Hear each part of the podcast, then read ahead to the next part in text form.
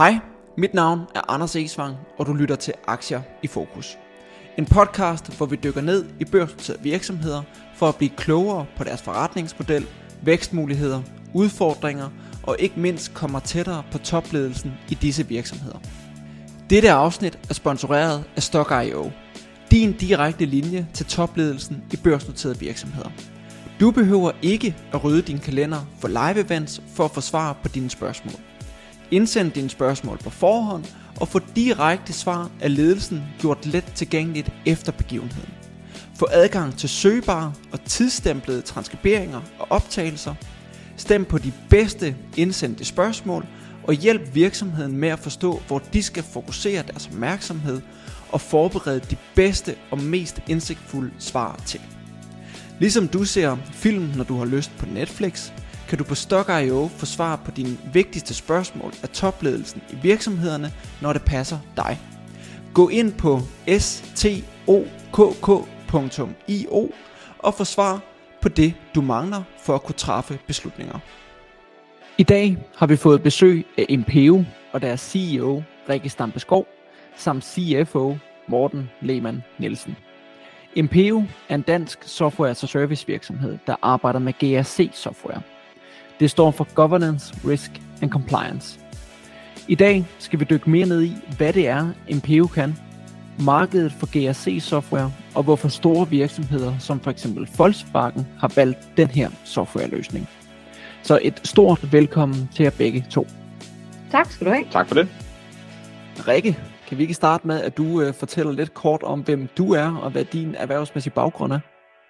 Det kan du tro. Tak. Øhm, helt oprindeligt så har jeg læst økonomi på CBS, og så har jeg øh, været forbi nogle af nogle øh, meget store virksomheder som, øh, som Mærsk og Siemens, øh, ISS, har arbejdet med sådan en, en skønsom blanding af salg og ledelse og HR i de sammenhænge. Jeg har været øh, partner i PricewaterhouseCoopers eller PVC, og øh, også partner i Odgers Berntsen og arbejdet med Executive Search. Så, øh, så den ret bred, bred baggrund, jeg har taget med mig ind i MPO. Så vælger du i 2016 først at komme til som bestyrelsesmedlem i MPO, og så i 2018 så blev du også CEO. Hvad var det, som du synes var, var interessant ved, ved MPO, siden du begyndte at, at gå ind i den virksomhed, der jo er noget mindre, end hvad du ellers har beskæftiget dig med?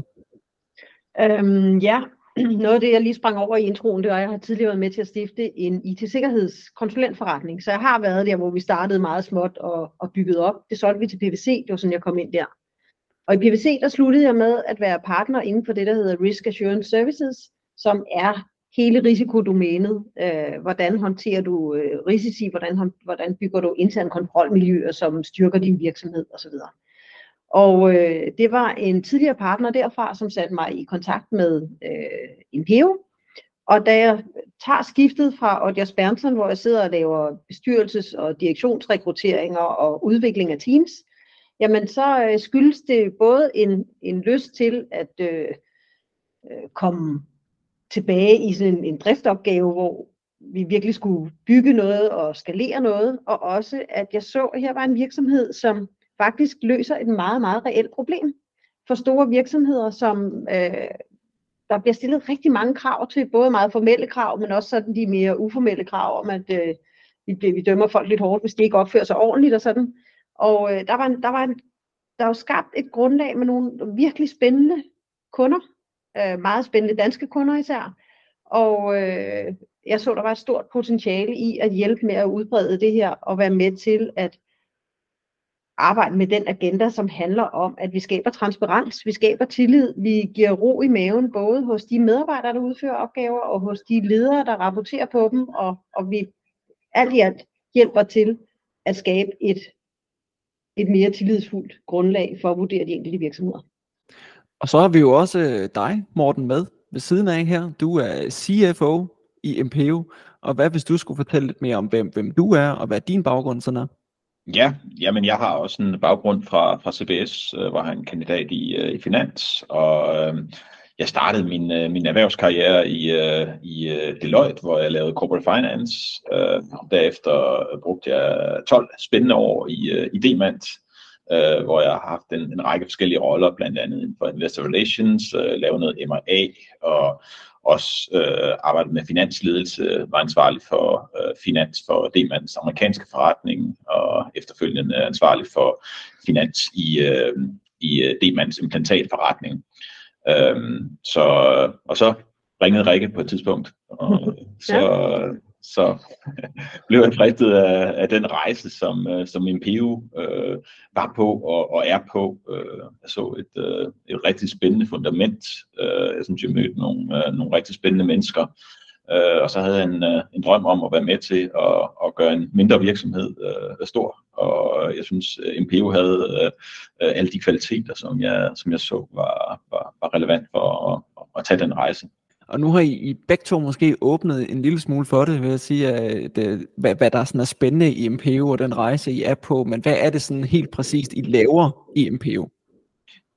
Uh, øh, det vi laver, og det kommer lidt tilbage til, hvad var det egentlig, hvad var baggrunden for, at vi blev stiftet. Uh, vi hjælper virksomheder med at strukturere, automatisere og digitalisere processer omkring risikohåndtering og mitigering af risici, altså hele det her, det vi kalder intern kontrol som i bund og grund handler om at skabe en struktur, hvor du øh, får sat i system, hvad det er for nogle aktiviteter, hvad det er for nogle kontroller, du har på dine processer, at du rent faktisk hele tiden gør de ting, som du har planlagt, du gerne vil gøre. Det, det handler om, at vi har nogle, en lang række virksomheder, til hvem der er rigtig store krav om, at de er i stand til at rapportere på vidt forskellige typer af processer, og at det køre alternativt ved, hvis vi tager gamle dage, så rejste man ud, og så kiggede man i ringbindet, der stod bag Anders, for at se, om øh, man havde lavet en afstemning af banken, eller øh, man begyndte måske at sende Excel-ark rundt, hvor folk så skulle rapportere, at det havde de gjort, og så skulle de jo et vedhæfte et eller andet til en mail. Og hele den der proces der, vi både sørger for, at selve processen den bliver digitaliseret, og hele din dokumentation bliver digitaliseret, og så meget som muligt også bliver automatiseret. Så det er det, vi hjælper virksomhederne med. Okay. Og hvad er det typisk for nogle virksomheder, I så hjælper med det? Kan det være alle størrelser, alle brancher, alle industrier, eller er der sådan nogle kendetegn ved, hvad det er for nogle virksomheder, som I fokuserer på? Øhm, du kan sige lige de processer, der er omkring det være så, øh, hvordan man håndterer sin, øh, sin finansafdeling eller sin skatteafdeling, det er faktisk ikke specielt industrispecifikt. Så du kan have, vi har virksomheder øh, i vores kundeportefølje i vidt forskellige industrier. Øh, størrelsesmæssigt så er vi øh, godt hjulpet, hvis der er noget kompleksitet, og det kan handle om, hvor mange øh, lande man er i, eller hvor mange legale enheder man har, eller hvor mange forskellige, øh, hvis man er en mere reguleret branche, så behøver man måske ikke være så stor, men så har man nogle krav til sig. Det kan for eksempel være inden for forsikring, øh, hvor der er rigtig øh, strenge compliance-krav, man skal leve op til, og det er sådan noget, hvor vi kan hjælpe, selvom man er en lidt mindre virksomhed, og ellers er de fleste virksomheder, som er kunder hos os, de har altså en vis størrelse, en vis kompleksitet. Og når du siger man sige, compliance-krav og risikoområder, så er det jo også noget, der sådan er forholdsvis bredt. Altså der findes jo mange forskellige ting inden for det, som man kan fokusere på. Så hvis vi ser på Impeo, hvor er I stærkest? Hvad er jeres sådan, primære domæner, som I arbejder med? Altså vores, øh, jeg nær sagt claim to fame, det er i CFO-agendaen. Og øh, det handler lidt om, hvor vores øh, stiftere kommer fra. De kommer begge to fra Deloitte. De kommer ud fra en, øh, en revision og systemrevision baggrund. Og de så, at de kunne tage ud, altså bogstaveligt talt år efter år, og de kunne egentlig bare opdatere datoen på en rapport, hvor de fortalte en kunde, at tænk, hvis du havde styr på de her kontroller, hvis du havde bedre afdækning af dine risici, så fik du en meget pænere revisionsrapport, end den du får nu. Så det med at, at hjælpe med at afhjælpe det problem, det var egentlig der, det startede, og det er i CFO'ens domæne. Det er også der, vi er mest. Altså, det er det, vi adresserer. Det, der så sker, når vi kommer ud til vores kunder, det er, når de begynder at køre processer ud på tværs af deres virksomhed, og hvor de for eksempel, det kan være, at de rammer alle deres datterselskaber med nogle øh, aktiviteter, som øh, for eksempel kan være, at man hvert eneste år skal rapportere på, hvor mange bestyrelsesposter direktionen i datterselskab har. Så sidder der nogen, der bliver ramt af sådan en, der siger, hov, det her det kan vi også bruge et andet sted. Og så vokser vi, det kan vi også se på nogle af de tal, jeg er sikker på, at vi kommer ind på senere omkring vores øh, oplift og vores net revenue retention, at, at vi har en evne til, når vi er kommet ind ad døren, så få lov at vokse med de kunder, vi er hos. Øh, men vores udgangspunkt, når vi går ind hos øh, vores kunder, det er CFO'ens agenda, som jo også i stigende omfang øh, inkluderer hele ESG-rapporteringen, som øh, i, hen over de næste år bliver revisionspligtig for flere og flere virksomheder. Så der sker rigtig meget i den, altså i hele det CFO-domæne, men det er der, vi primært er. Okay.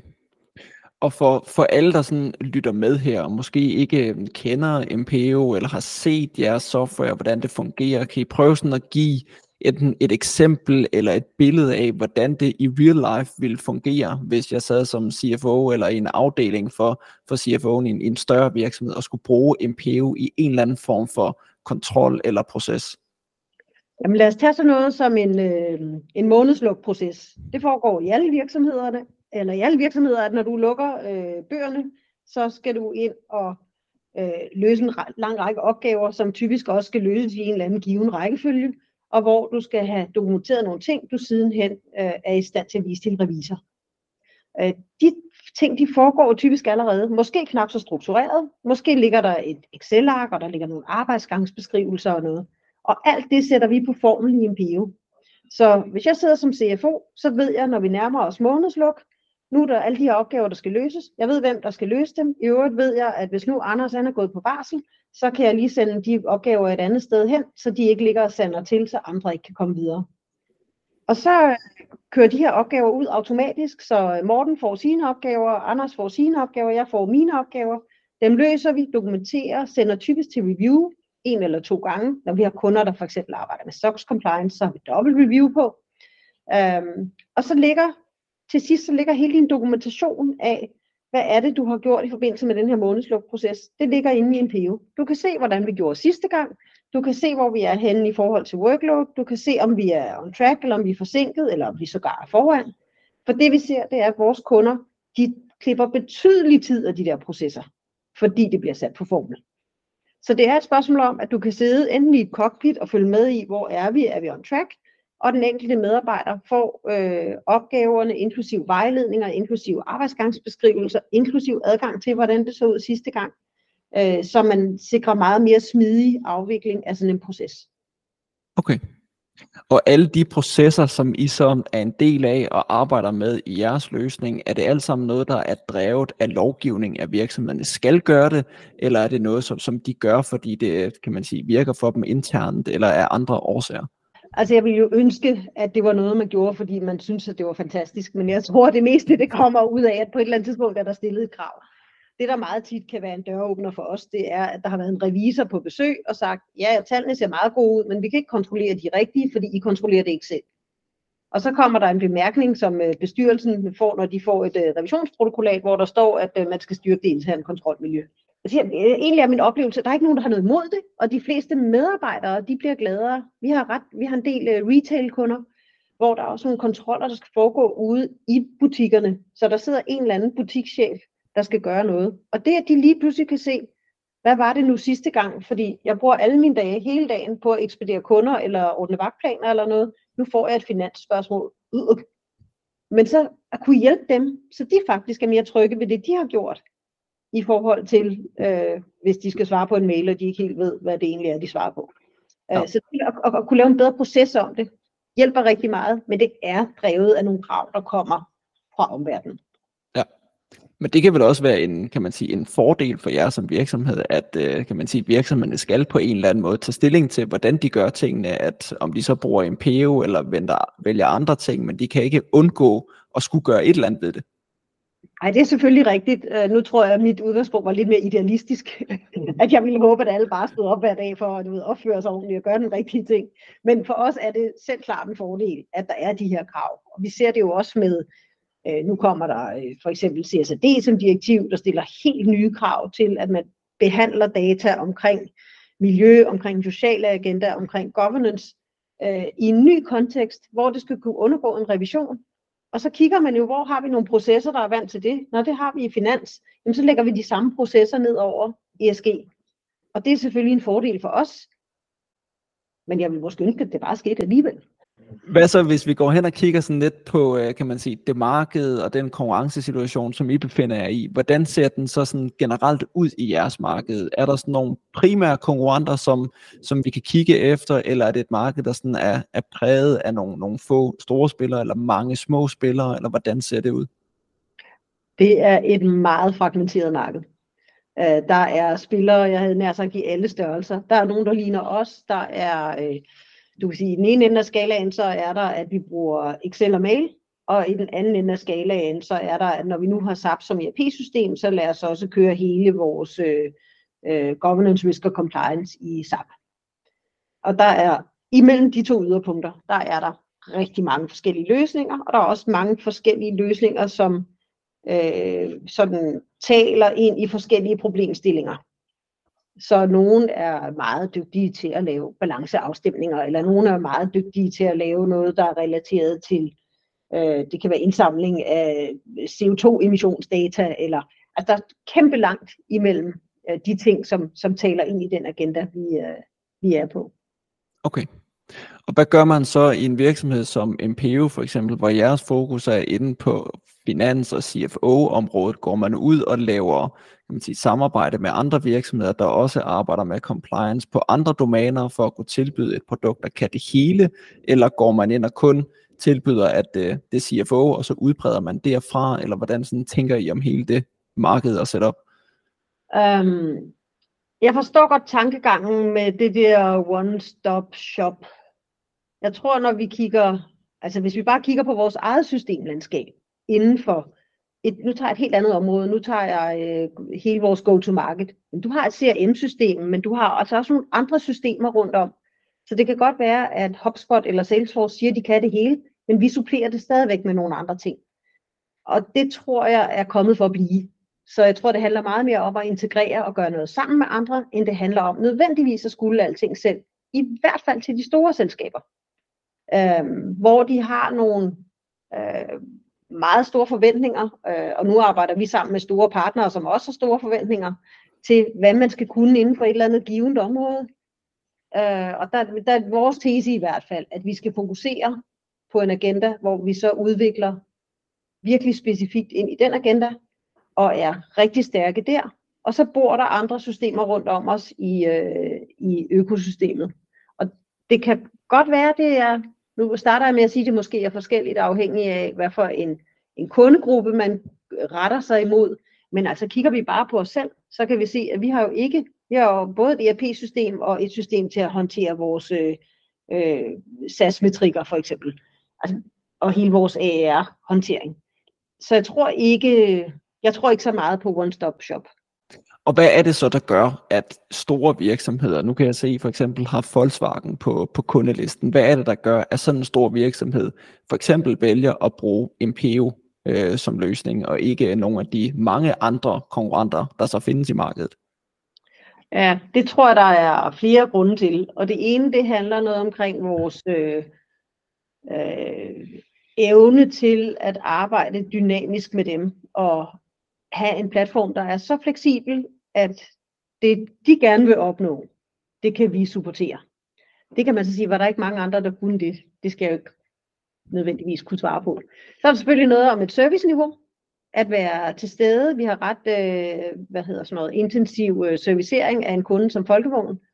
Øhm, de, er, øh, de har en oplevelse af, at vi er meget lydhøre, at vi hurtigt hjælper dem, når de har brug for det, og, og så hele det apparat, der er efter selve implementeringen. Og så er det rigtig vigtigt også vores partnerskaber.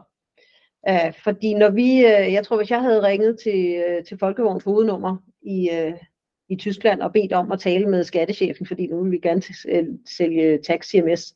Det tror jeg havde været rigtig svært at få lov til. Men når vi bliver båret ind ad døren, ind ad døren af de her partnere, som siger, her er noget, der rent faktisk kan løse jeres udfordring, og det er godt nok en nichespiller, men til gengæld er de rigtig stærke på den her niche. Og så kommer KPMG i det her tilfælde med øh, sådan en co-creation på hele content-siden, og vi kommer og hjælper med hele den tekniske implementering, og så får de noget, som er unikt for dem. Og øh, ja, det er jo i hvert fald det, der så har drevet, at dem har vi også kunne vokse rigtig pænt, siden vi kom ind ad døren, på at gå fra et sted et andet sted hen i organisationen, og det er selvfølgelig et, et ongoing arbejde for vores side. Ja, og så tror jeg også, at vores evne til at levere en løsning, som er simpel, og hvor øh, selv de større virksomheder kommer hurtigt i gang, det mm. er også øh, noget, som både partnerne og så øh, de, de kunder, der vælger os, de, øh, de sætter stor pris på. I er jo også en, kan man sige, en dansk virksomhed, men en virksomhed, som vi næsten kan høre, I har en kunde som Volkswagen, der er uden for Danmark. Så hvilke markeder sådan befinder I jer i i dag? Um, vi har kunder i godt 10 lande. Vi har to primære markeder, som er Danmark og Tyskland. Og øh, vi har cirka halvdelen af vores recurring revenue, lige under halvdelen af vores recurring revenue i det danske marked, og voksne i udlandet. Og er det en, en strategi sådan på den lange bane, at MPO skal være en løsning, der kan udbredes til langt flere lande, end I er i dag, eller er de markeder, I befinder jer i lige nu, så store, at der er nok at se til de næste mange år frem? Altså de to optioner findes jo begge to. Jeg siger, at der er masser af kød. Ja. Um, i, I de markeder, hvor vi allerede er, også i de øvrige markeder, hvor vi har kunder. Uh, vi rapporterer på det, så man kan også se, at vi har kunder i uh, UK, også et kæmpe marked. Uh, vi har kunder i uh, en, ja, de er godt 10 lande, så der er jo masser af steder at gå hen. Men det er selvfølgelig en, øh, en, en mere strategisk drøftelse, vi har også med vores bestyrelse omkring, hvad er de næste rigtige skridt at tage i den sammenhæng. Ja, Og der tænker jeg, at der skal vel også være noget, øh, kan man sige, nogle karaktertræk ved de forskellige lande, man så vælger at gå ind i, for det sådan er, er relevant måske at fokusere din tid for, for MPO i det land. Så hvad er det, der sådan er, er trækket ved for eksempel UK og Tyskland? Hvorfor er det interessante lande for jer at arbejde med? Øhm, der kan selvfølgelig både være noget med størrelse, så kan der være noget af... Øh, er de allerede fuldt digitaliseret? Fordi så kan det være, at de har valgt løsninger, og så skal man til at vælge dem af pinden, eller skal vi ind i nogle markeder, hvor du lidt mere er med til at hjælpe dem på vej, øh, fordi de kommer fra ikke så digitaliseret. Øhm, og så er der hele det med at kigge på nogle lande, som har et ret sådan, øh, øh nu vil jeg sige højt kodex, men de, ligger, de, de går op i at være compliant. De går op i, at der ikke er korruption. De går op i, at de kan rapportere retvisende. De har måske noget lovgivning. Det kan være sådan noget som UK SOX, altså Sarbanes-Oxley-domænet på UK, eller det kan være hele den her skattelovgivning, der er i Tyskland omkring, at man skal kunne demonstrere, og man får noget ud af over for sin revision, at demonstrere, at man har styr på sine skatterisici, man har nogle stærke kontrolmiljøer, som gør, at man faktisk viser, at man i bund og grund betaler den skat, man skal. Øhm, så der kan jo altså være sådan nogle lovgivningsdomæner, der hjælper på vej. Og der er Nordvesteuropa generelt ligger ret højt på det her øh, anti-corruption index. Og derudover så kan du se nogle markeder som Singapore, Japan og Australien, som også gør det, eller du kunne tage til Nordamerika, det er også øh, super spændende markeder, så jeg vil sige, the sky's the limit, men det handler jo om, at vi, at vi gør de rigtige ting i et tempo, hvor vi også har de fornødne kræfter til at sætte ind og, og gøre en forskel i de markeder, vi går ind i. Ja. Så inden vi sådan begynder at dykke sådan lidt mere ned i regnskabstal og nøgletal for en uh, softwarevirksomhed som jeres, så skal vi måske også prøve at forstå lidt omkring processen i, hvordan I kan man sige, kommer til leads, og hvordan I får kunder og så videre. Så hvis vi starter på, på lead-generering-delen, hvordan arbejder I sådan generelt med at, at generere leads til jeres forretning? Øhm, to, næsten tre sider, havde jeg sagt. Øh, så den ene side, det er vores partnere, øh, som genererer leads til os, og siger, nu har vi det her projekt, vi synes, Impero er et godt match, skal vi følges ud og, og have en dialog med kunderne og skal byde sammen på et eller andet givet projekt. Så det er den ene del. Så har vi vores egen marketingfunktion, øh, som i sådan i bred, øh, bred forstand laver lead-generering, og det kan jo både handle om, at vi øh, leder efter helt nye kunder i nye eller eksisterende markeder med noget af det, vi allerede kender, Øh, det kan også være, at de arbejder mod partnerne, og det kan være i form af webinarer og netværksmøder og alle mulige andre aktiviteter, at de genererer leads til vores salgsorganisation. Og så er der der, hvor vi arbejder meget struktureret på opsalgssiden.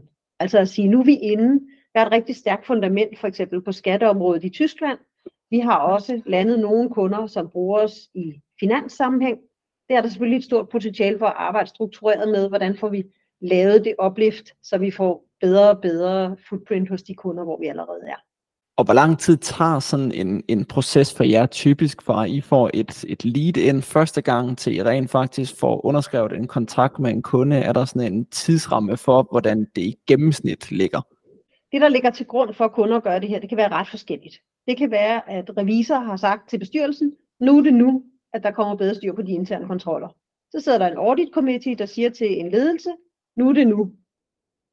Så går det ret hurtigt.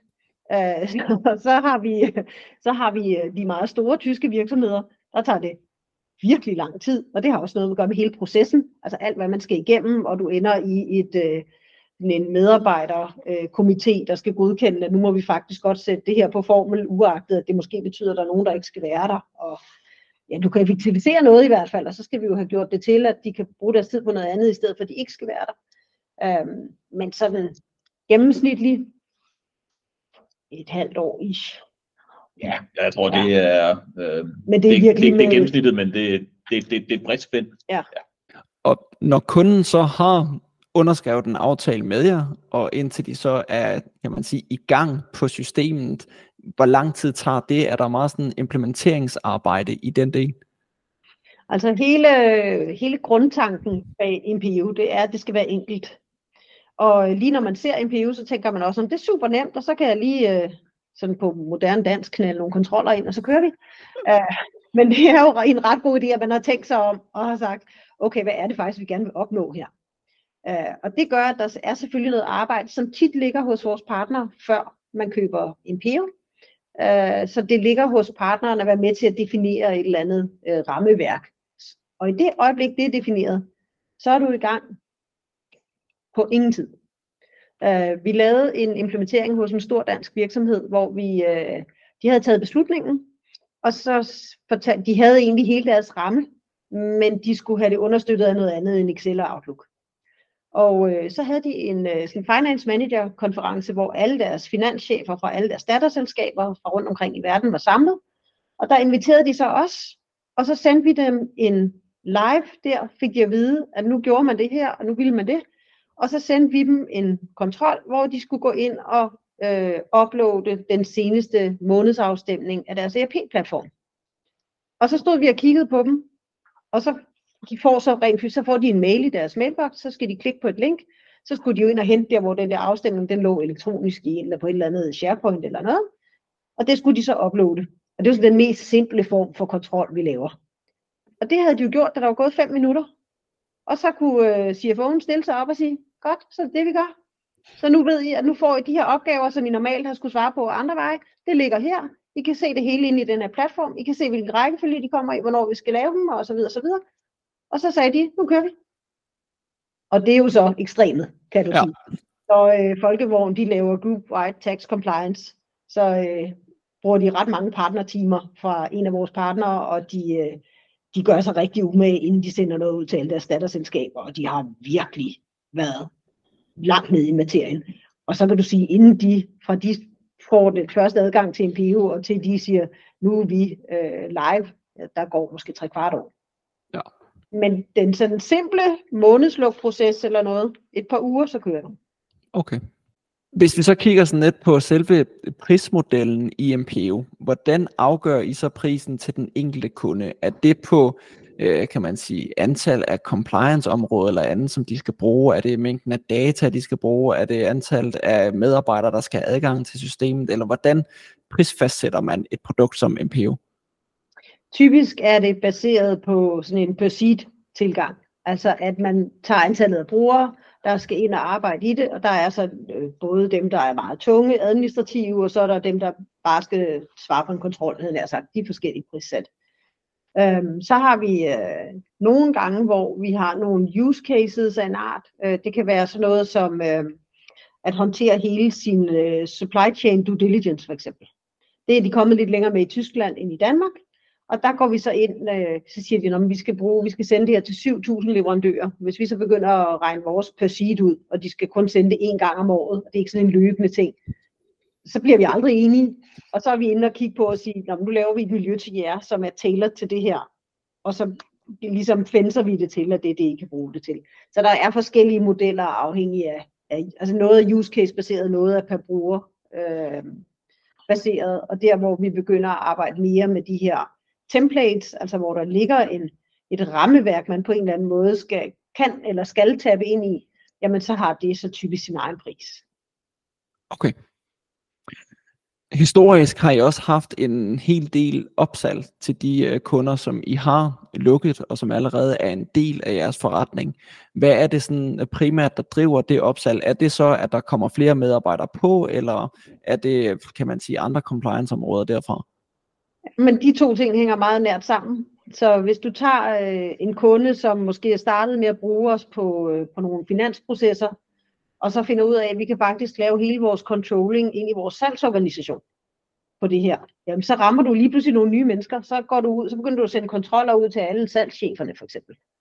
Øh, de fandtes ikke inde i finansbogen tidligere, eller skat, eller på ESG, hvor du også rammer nogle helt nye mennesker ude i din organisation, som pludselig skal give deres besøg med på emissioner, eller ligeløn, eller øh, biodiversitet, eller hvad det nu kan være.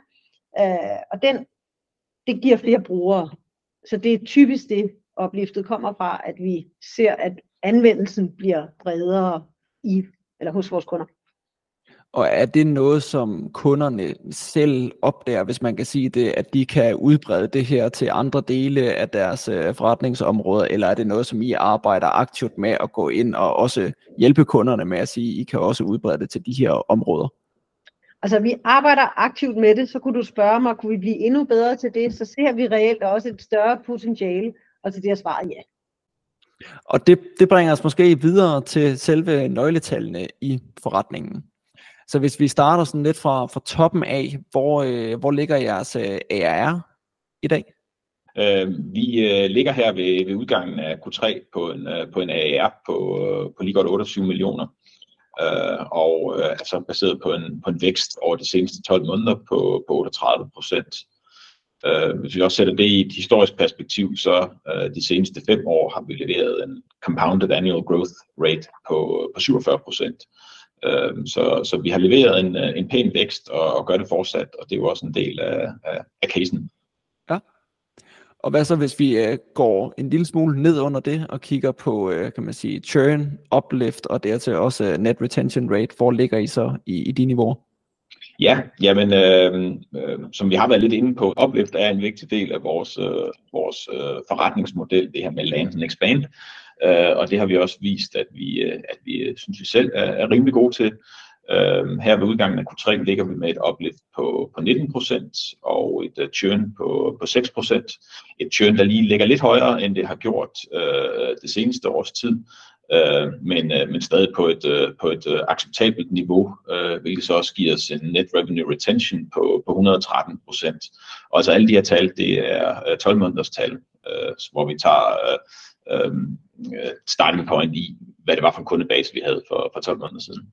Det vi har set i år, og som vi faktisk havde et vist indblik i, da vi går ind i året, fordi vi jo typisk har ret lange kontrakter, det er, at vi har nogle, øh, et par større kunder, som øh, har konsolideret øh, over i nogle andre systemer. Og øh, tilsvarende så har vi jo den flotte oplift, som så, som så skyldes, at der er nogle andre kunder, som har konsolideret over i NPO. Øhm, så den, vi har haft nogle lidt større chunks, som er røget ud, og øh, det arbejder vi selvfølgelig på, at øh, vi har både en vis indsigt i, vil jeg sige, både hvordan det ser ud slut på året, men også at det er et tal, vi har en forventning om, kommer til at se bedre ud. Øhm, men der har været de her par stykker, som har, har drevet tallet op. Okay. Det er også, øh, en af de her eksempler, det var en kunde, som faktisk var meget glad for at bruge øh, MPU, men hvor der var et, øh, et moderselskab, der kom og sagde, jamen øh, nu har vi fra koncernniveau valgt øh, et, et andet system. Øh, og det er jo selvfølgelig ekstra ærgerligt, når man ved, at man egentlig har nogle glade brugere. Ja, det må man nok sige. Ja, det kan jeg godt forstå. Hvad så, hvis vi, hvis vi går en lille smule videre i nøgletallene? Hvor meget betaler I så for at få en ny kunde ind i MPO? Ja, jamen øh, vi måler på vores øh, uh, Customer Acquisition Cost, som uh, ligger lige under uh, 200.000. Uh, og det er faktisk samme niveau, som vi lå uh, på uh, for, for 12 måneder siden. Uh, vi har sådan, uh, i, i begyndelsen af, af 23 var niveauet højere, uh, fordi vi havde lavet nogle flere investeringer i vores kommercielle organisation, men efterhånden som vi også har uh, set et, et positivt afkast fra, fra nogle af de investeringer, jamen, så er vi faktisk uh, ved at se, at den uh, er, er faldende igen, vores customer acquisition cost. Men altså, det giver os en, øh, en payback-tid øh, på, på omkring øh, 19 måneder, øh, før vi har tjent en, en ny kunde øh, hjem igen, altså med den øh, størrelse, eller vores gennemsnitlige kundestørrelse. Øh, og det øh, er selvfølgelig et, et, et, egentlig et ganske pænt niveau, og men vi selvfølgelig gerne så, at, øh, at det tal også kom, øh, kom lidt ned. Customer Acquisition Cost, det er jo altid noget, som når vi snakker øh, softwarevirksomheder, så er det altid noget, der, der er meget fokus på. Hvad betaler man for en kunde i forhold til, hvad en kunde er værd, og hvor, hvor lang er tilbagebetalingstiden osv. Ja. Men for alle, der måske lytter med her, og som ikke er enormt meget inde i nøgletal, kan du så mm. prøve lige at sætte nogle ord på, hvordan er det, man beregner Customer Acquisition Cost? Hvad er det, der, kan man sige, ligger inde i det begreb? Ja, Jamen, vores Customer Acquisition Cost, det er den øh, kost, som er relateret til at få en ny øh, kunde ombord. Så det er de marketingkost, vi øh, putter ind i at øh, få øh, nye kunder øh, med, øh, og også de salgsomkostninger. Så det er ikke alle vores salgsomkostninger, men det er den del af salgsomkostningerne, som bruges på at øh, generere øh, nye kunder. Og som du også øh, berører lidt her, jamen så er det et, et tal, som øh, kan beregnes øh, lidt forskelligt, øh, alt efter øh, hvilket selskab du er, hvilken tilgang du tager. Øh, vi forsøger at være sådan relativt konservative i vores tilgang til det, øh, og det der også er vigtigt, når vi kigger på det her tal, det er, at vi er konsistente i forhold til, hvordan vi beregner det. Øh, så jeg vil sige, det er lige så meget udviklingen øh, fra periode til periode, øh, som er vigtigt at se, som det er det absolutte tal. Fordi om man kunne have øh, taget øh, det ene eller den anden øh, øh med, eller om øh, salgsstyrken øh, skulle have været på, det, øh, det, det, det, det kan være svært at sige.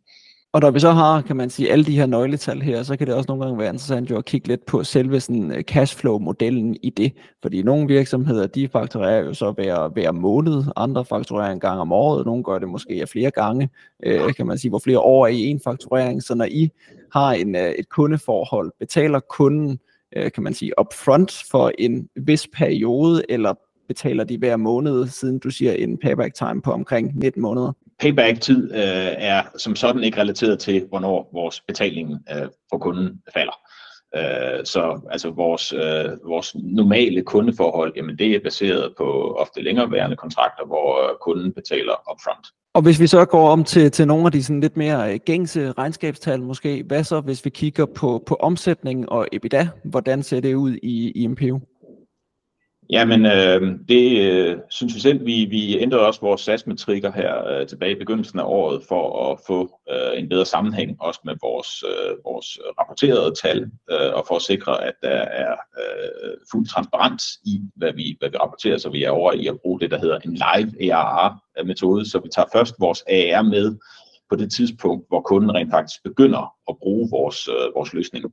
Øh, så det er ikke øh, det tidspunkt, øh, underskriftstidspunktet, hvor kontrakten bliver indgået, men altså igangsætningstidspunktet, som, som tæller. Øh, og det betyder, at der er lidt mere sammenhæng også med vores rapporterede tal. Og vi ser en, en vækst her i slutningen af tredje kvartal year to date på 41% i vores rapporterede revenue, Øh, og i samme periode har vi en, øh, en, øh, vores kapacitetsomkostninger, inklusiv vores, øh, vores lønomkostninger, øh, som udvikler sig flat. Øh, så vi har faktisk set, at øh, en række af de investeringer, vi har lavet øh, siden EPO'en tilbage i, øh, i øh, april 2021, jamen, altså, der har vi fået skabt et fundament, som vi nu også begynder at kan kapitalisere lidt på og rent faktisk øh, øh, vokse i på den platform, vi har. Øh, ikke ens betydende med, at vi ikke skal investere mere fremover, for det skal vi helt sikkert, men, øh, men øh, øh det, øh, vi synes, det er, det er rart at se, at vi også øh, øh, evner at øh, øh være, øh, få en bedre kapitalefficiens, øh, så vi får mere ud af, af de investeringer, vi har lavet. Hvad ligger jeres sådan guidance på? For det første, hvilke tal guider I på? Har I ARR og, og EBITDA guidance for, for, det, for det indeværende år?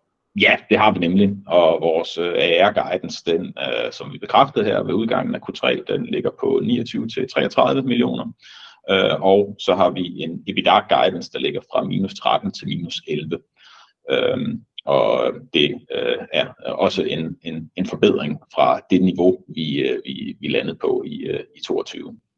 Og hvad så hvis vi ser lidt længere frem, har I sådan en, en forventning om, hvornår at uh, I forventer at gå i break-even, eller hvilket, uh, kan man sige, ARR-niveau I skal op og nå, før, det, uh, før vi er i nærheden af et break-even-niveau?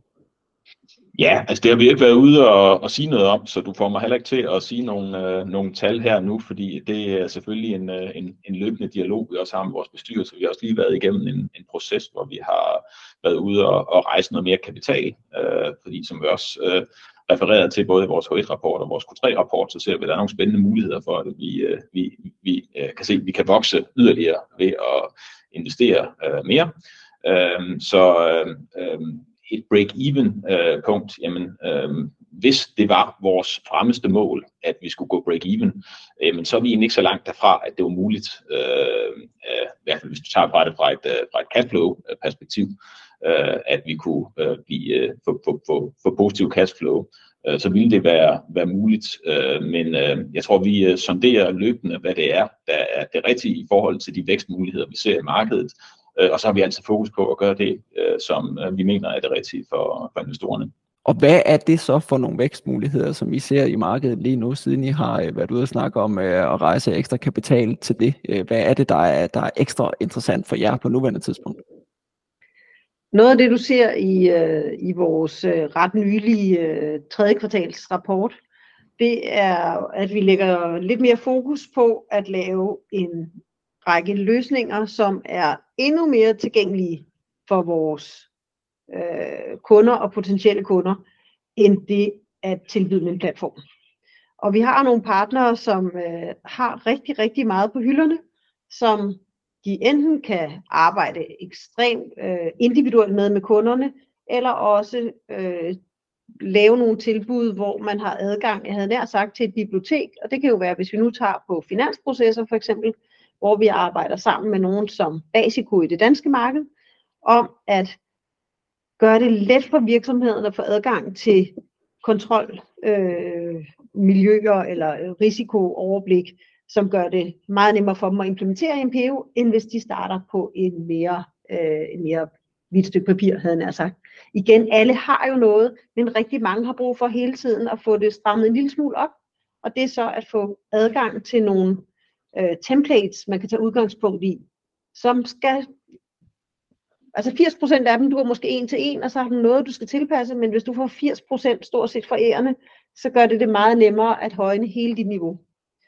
Øh, så det kunne være et eksempel. Et andet eksempel er øh, hele øh, ISG-agendaen, hvor vi både sammen med øh, KPMG har lavet en løsning til selve CSRD, altså EU-direktivet omkring hvordan din bæredygtighedsrapportering den skal strikkes sammen, øh, hvor du i første omgang er inde og lave en analyse af eller et assessment af dine både øh, risici og muligheder forbundet med det her. Det er det, man kalder double materiality assessment. Og så øh, få hjulpet virksomhederne til at forstå, hvad er det for nogle gaps, de har. Så hvad er jeg klar til at rapportere på? Hvor skal jeg have lavet noget nyt? og jeg skal have lavet øh, politikker omkring arbejdsmiljø, eller omkring biodiversitet, eller omkring ligeløn, eller omkring noget tredje. Så at hjælpe til at få det øh, operationaliseret for kunderne, det er sindssygt vigtigt. Det der så er det virkelig interessante, et af nogle gange om året skal ind og lave en evaluering af, har jeg det, jeg skal bruge, eller er der noget, jeg skal have lagt til, er der nogen, og der er rigtig mange gaps i de fleste virksomheder, som de i øjeblikket sidder og forsøger at løse. Øh, så kommer der jo hele din drift bagefter, som jeg tror jeg også sagde tidligere, minder meget om de processer, du kører i finans. Så du har hele din, din drift af dit kontrolmiljø omkring alle de her nye dimensioner, som jo ikke er nye, fordi folk har jo interesseret sig for, om der var arbejdsskader. Folk har interesseret sig for, at de øh, kunne forholde sig til, hvor meget CO2-emission de havde. Men nu skal du rent faktisk kunne præsentere nogle data for en revisor, som de skal give en grad af revision på. Og det kræver en anden behandling og en anden indsamling af de her data, og det understøtter MPU. Så det er jo også sådan et område, hvor hvis vi sammen med partnere kan gøre det mere tilgængeligt for kunderne, så er der kæmpe potentiale i sådan en, at gå sådan en vej. Og hvis man så tager den, den modsatte hat på, og siger, at nu har I en masse, kan man sige, vækstmuligheder og interessante ting, der ligger foran jer. Hvad så, hvis vi kigger omvendt på det? Hvad er det, der i det nuværende marked måske er udfordringer for jer, som gør, at I måske, øh, kan man sige, ikke vækster hurtigere, end, end I gør, eller, eller andre ting? Hvad, hvad er sådan de største udfordringer på nuværende tidspunkt? Um, det var et godt spørgsmål. Jeg tror, det er, øh, hvis jeg sådan skal prøve at rangordne det, så er der jo rigtig meget, der handler om, hvor vidt du kan spænde og stadigvæk være fokuseret. Så det med, at vi stadigvæk som en relativt lille organisation har rigtig mange muligheder og skal prioritere dem benhårdt hele tiden, så vi ikke kommer til at løbe i en masse forskellige retninger. Så det med at sige, jamen nu er det det her, vi gør i Tyskland med de her partnere. Nu er det det her, vi gør på ESG. Nu er det den her vej, vi går på finans og så videre. Det er hele tiden at være dygtig til at fokusere sin indsats, så du rent faktisk får et resultat, og du ikke øh, populært sagt har smurt leverpostejen alt for tyndt ud på brødet, så du slet ikke kan smage den til sidst. Det er, det er jo det, som er at vores, det er jo det, vi skal lede. Det er jo vores opgave, at få gjort nok ved de enkelte ting, og få sat skibene i søen, og få set, de kommer godt afsted, og også få set, de kommer i havn på den anden side. Øh, det tror jeg, er den, det er sådan en alle sted nærværende udfordring. Ja, og det er jo også understøttet af de lange indtalsprocesser, vi ofte, eller indtalstider, ja. vi ofte har. At det vi ser, det er, at hvis vi fokuserer, så får vi ofte et bedre resultat. Ja, det giver, det giver god mening. Og hvis vi så her til sidst skal slutte med at tage de helt lange briller på og kigge 5, 10 år frem i tiden. Hvad er sådan den, den helt store vision for MPO? Hvad er det for en virksomhed, vi har med at gøre, hvis vi igen om 5 eller 10 år sidder over for hinanden her? Hvad vil det så være for en virksomhed, der sidder her? Og nu vil jeg skynde mig, inden Rikke svarer på det her spørgsmål, så jeg vil skynde mig at sige, at det hun siger nu, det er ikke en langsigtet guidance. fair nok. det er fair nok, men jeg har sagt det før, og det, svaret er blevet lidt mere bizart undervejs, end jeg har sagt, fordi jeg har jo sagt i, i en årrække, ej lad os bygge det nye SimCorp, bare på et andet domæne. Øhm, og øh, nu er de jo blevet solgt og gået taget af børsen og alt muligt, så øh, det, var, det var ikke lige sådan, øh, det havde jeg måske ikke lige set dengang jeg sagde det. Men det at være faktisk fokuseret på din niche, hvor du bliver rigtig, rigtig god, og du udvikler de ting, som er meget relevante for de kunder, der er i den niche. Det er i vores optik det, vi skal gøre over den næste årrække. Og så tror vi på, at vi kan være med til at hjælpe øh, virksomhederne med at omfavne den kæmpe store og i øvrigt voksende opgave, der er med at være i kontrol på sin compliance, og dermed være med til at sikre mere tillid, mere transparens, som også kun er valutaer, der var ved med at stige i værdi. Rikke og Morten, det var øh, super spændende at have jer med og høre mere om MPU og interne kontroller og hvad vi ellers har, har kommet igennem her. Så tusind tak for jeres tid begge to. Velbekomme og tak for det. Det var en gennemgang af MPU sammen med deres CEO og CFO. Jeg håber, du fandt det interessant og måske blev en lille smule klogere. Hvis du gjorde, så husk meget gerne at give os et review, der hvor du lytter med, og så ses vi jo snart igen, når vi dykker ned i en ny og spændende virksomhed. Vi ses.